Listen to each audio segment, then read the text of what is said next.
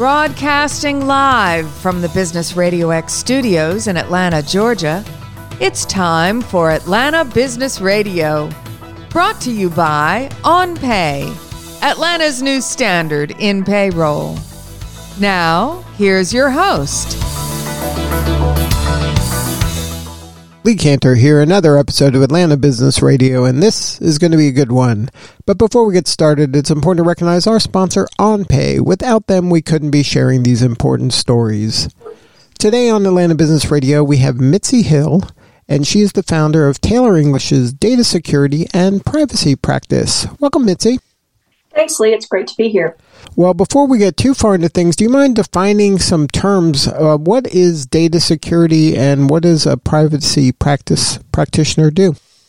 Well, Taylor English is a full service law firm here in Atlanta. And what we do for clients in the data security and privacy area is sort of a, a, full range of services. A lot of what I do is compliance advice, so monitoring the changes in consumer privacy laws that are popping up around the country and that restrict um, or govern what companies can do with information that they collect about their customers, in some cases, their employees, um, and in some cases, their business contacts, and helping them figure out how their data can be kept confidential and secure so that it meets all of those privacy law requirements.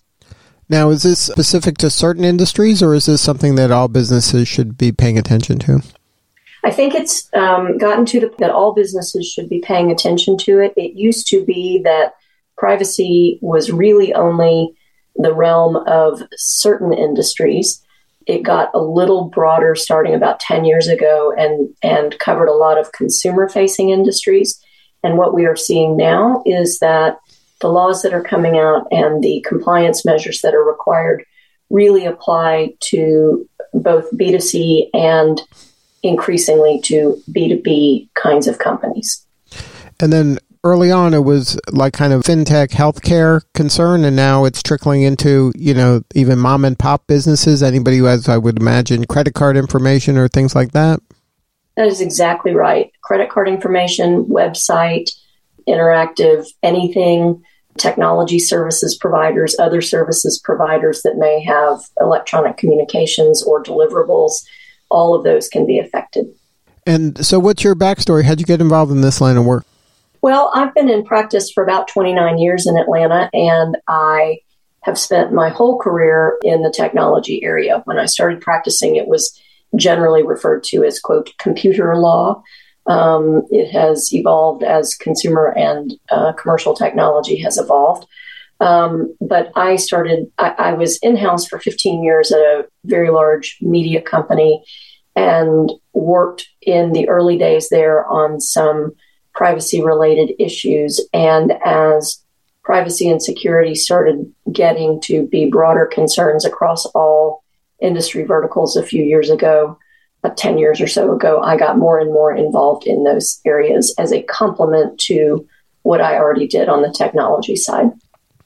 Now, it sounds like this is just the evolution of technology, right? At one point, you know, tech was its own thing, and now every business is pretty much a tech company in some form or fashion. That's exactly right. And that is exactly why regulators have started to um, get interested in this area. It used to be that not only tech was its own thing, but it really wasn't collecting any um, significant amounts of data from anybody, from users or from consumers or from employees. And now we all have devices everywhere we go. We have a phone, our cars generally are connected. Um, there are public Wi Fi networks everywhere we go. We conduct our banking online. We conduct our commercial communications online, we stream the video that comes into our homes. All of those things are in the background collecting and processing and analyzing data about us. And so that's what has made regulators in the last mm, 10 years or so say, wait a minute, is this okay with us? And should there be any um, ground rules for collection and use of data about people? Now, when you're working with clients, is this something that you're, when you're informing them about this, is it something that the industries in general are kind of voluntarily trying to stay ahead of this, or is this something that people are just going to wait for the government to make rules and then adjust? It's a little of both. I think historically, and by historically, I mean all of about 20 years ago when these issues really started to emerge, most industries and most companies tried to be ahead of privacy concerns largely through the use of the kinds of privacy policies that you see if you ever scroll to the very bottom of anybody's website and look in the footer links.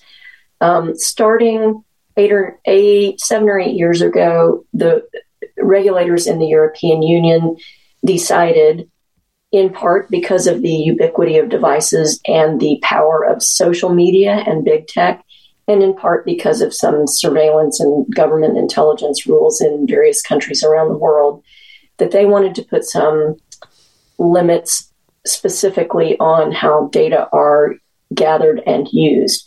And so, for companies that had a business presence in the EU, they could no longer really stay ahead of it because they were then faced with a comprehensive privacy rule.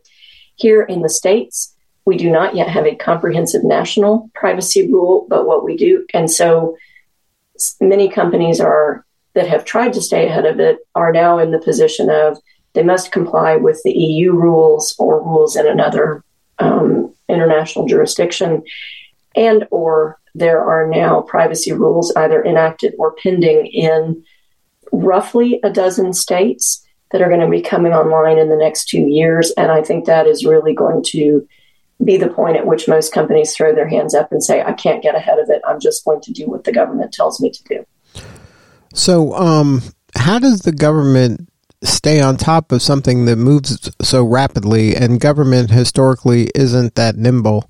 You know, you know, now we have a whole AI conversation occurring, you know, when people see you know, or played around with Chat GPT, even though they've been talking to their Amazon for years and haven't right. connected the dots that that similar thing was happening there.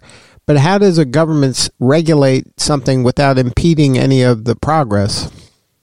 Well, it's a really good question. And I think that question is in part why the U.S. does not have a national privacy law. Um, because the regulators have not in in Washington have not been able to to agree on a framework that would that, that they all think would sufficiently protect consumer privacy without um, unduly impinging on business innovation and technological freedom. Um, I think the EU took the calculated position that privacy is uh, to, to give privacy the position of primacy, if that makes sense, and to bet that it would not substantially inhibit, inhibit economic progress. It just would mean that companies had to um, learn to adapt to a new framework of rules. So, has that been the case? I think it has. Um, you know, we now they are fighting all the time with big tech. If anybody who pays attention to this has probably worn out the buttons on their calculator trying to add up the fines that Facebook and Google and their ilk have incurred in the EU over the last couple of years. I think uh, the last running figure was something like a billion and a half dollars, um, and that was before some some penalties that were announced last week. And so there is, as as always, when there are significant new regulations in any area, there are some lawsuits and some regulatory skirmishes going on to try to help business figure out exactly what the parameters and limitations of government authority in this area are. And I suspect what happens in Europe will, will continue to inform what state legislators and potentially our federal legislators enact in the U.S. But it sounds like whatever is happening there is going to be, um, it's just a matter of time here. I think to a certain extent that is going to be true, in part because most businesses have there is there is almost no such thing anymore as a purely local business.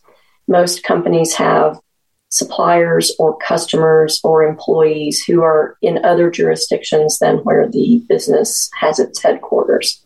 And because of all the electronic communications, and because of all the data gathering, I think I think we can expect that privacy and regulation of privacy is going to increase in importance. There has been, however, a, a difference in the way U.S. regulators have approached privacy that I think is pretty important um, and pretty distinct from how the Europeans approached it. The Europeans start with the rule that you cannot collect anything, personal data about anyone, unless you have a legal basis, so a defined kind of justification for it.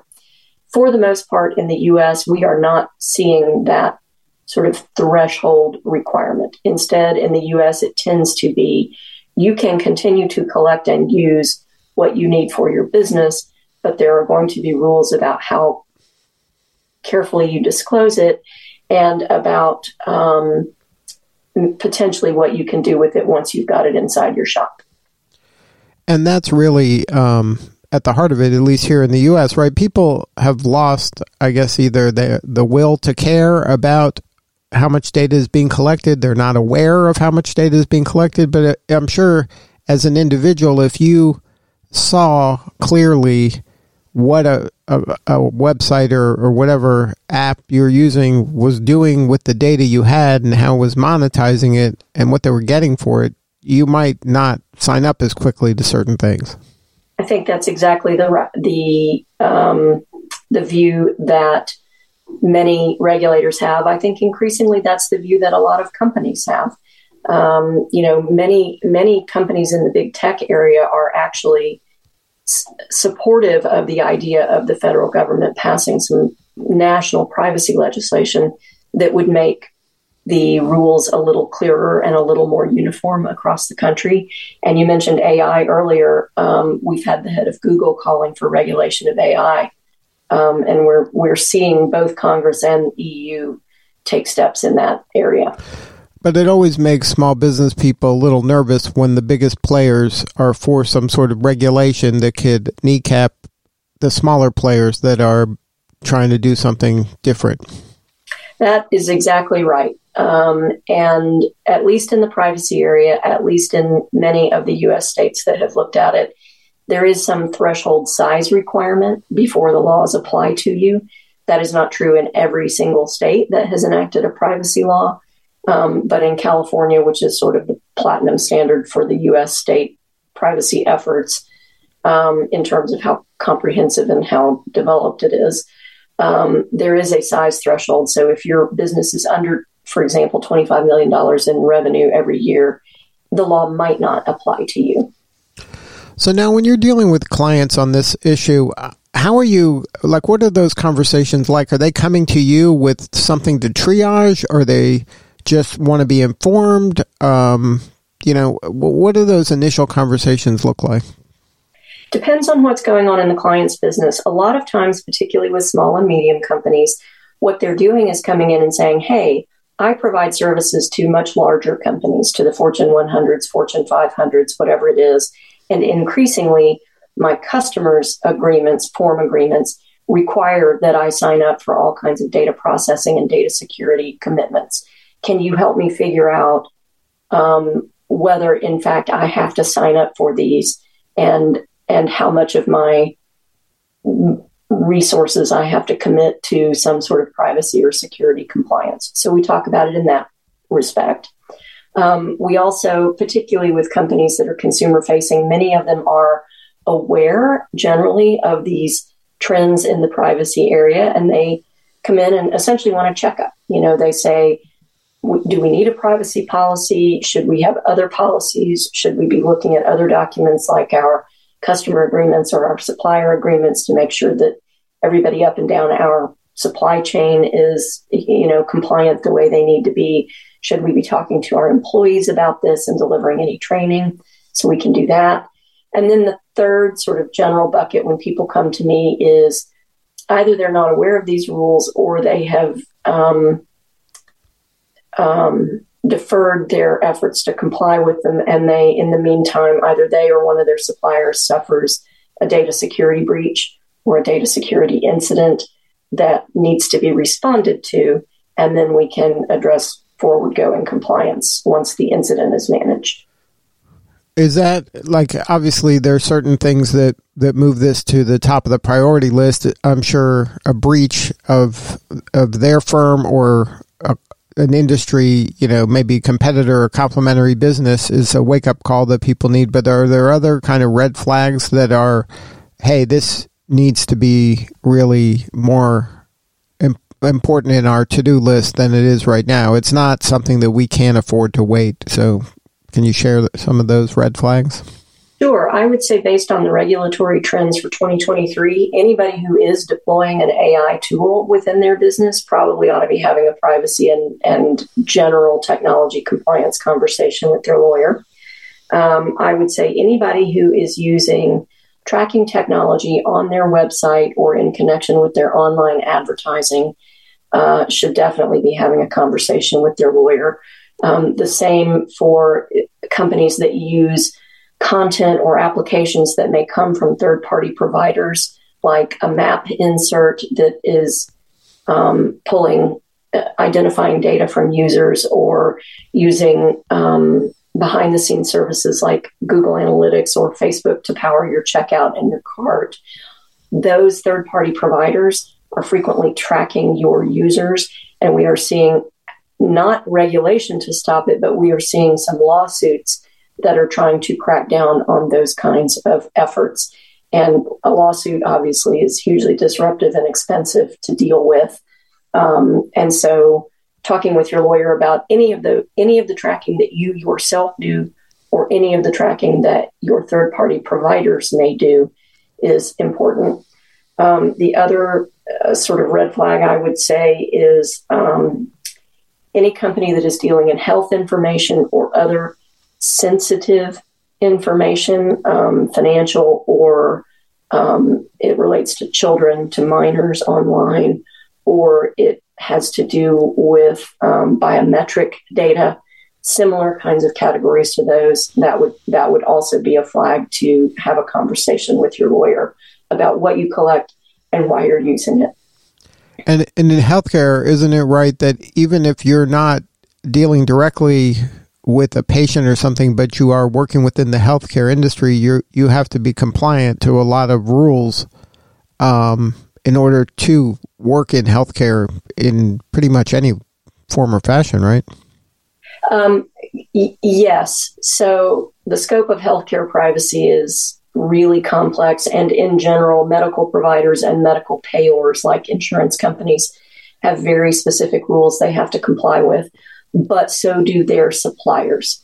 So if you are providing a benefit to employees that um, of a hospital, you may, you, or to patients of a hospital, you may have a um, compliance issue that you you weren't aware of. And and the other thing that we are seeing is that a lot of entities that are not directly in the healthcare space, but provide some kind of a wellness tool or a wellness app and are collecting, you know, quasi medical information about people may also get sucked into not the formal healthcare rules under our um, HIPAA laws, which are the ones that govern your doctors, but um, those may start increasingly being covered by the state privacy laws that are coming out. They are tending to classify some of that data in a way that means you have to protect it even if you're not a HIPAA entity. Now, if you were advising clients, how often should you be talking to an attorney about these issues? Is this something you have like an annual check in? Uh, is it something that the attorney is going to tell you when something changes? Like, what does that kind of back and forth look like? Um, most of my clients, uh, if they're not consumer facing and if they're not in a sensitive industry or collecting sensitive information, I tell them that we probably ought to check in about annually right now because there are so many state laws coming into effect over the next few years, and we expect more and more states to pass privacy laws. Um, and so just checking in to make sure that their current privacy policy and their behind the scenes privacy practices are, remain compliant is important. Anybody who's in a who gathers sensitive kinds of data is in a healthcare or wellness space, deals with children, deals with biometric information, or is doing a lot of consumer facing targeting and tracking I would probably suggest right now that we talk about every six months. Now, if if a firm says, you know what, I can't keep up with this, is it easier for them to just adapt, like what's happening at the EU at their level of privacy, and then say, look, that should cover me for a while? I think for smaller and medium sized American companies, probably the better standard is California. Um, California's law is largely modeled on the EU, but it's got some particular tweaks in it that uh, in many ways it is less onerous than the EU's laws, but in some ways it has higher requirements. And because most of the states in the US that are now passing privacy laws tend to look at California's as the model because it was first and it has been in effect the longest, um, that is probably the standard to which most companies that that would probably be the baseline standard. Well, if somebody wants to learn more, have a more substantive conversation with you or somebody on your team, uh, how do they get a hold of you? I am. We have a, a fully fully interactive website. My um, email address is mhill at taylorenglish.com. Most important, it's taylorenglish.com. If you go there, is there some information uh, on this topic somewhere on the website? Um, they can, yes. We publish a, a a lot. I publish a lot of blog posts on this. You can find them at insights.taylorenglish.com. You can also follow me on Twitter or on LinkedIn to see those. Right. But if they go to taylorenglish.com, they can find information on data security and privacy, I'm sure. Yes, they can. Yes, they can. Good stuff. Well, Mitzi, thank you so much for sharing your story, doing such important work, and we appreciate you. Thank you. I appreciate the opportunity to chat with your audience. All right, this is Lee Kantor. We'll see you all next time on Atlanta Business Radio.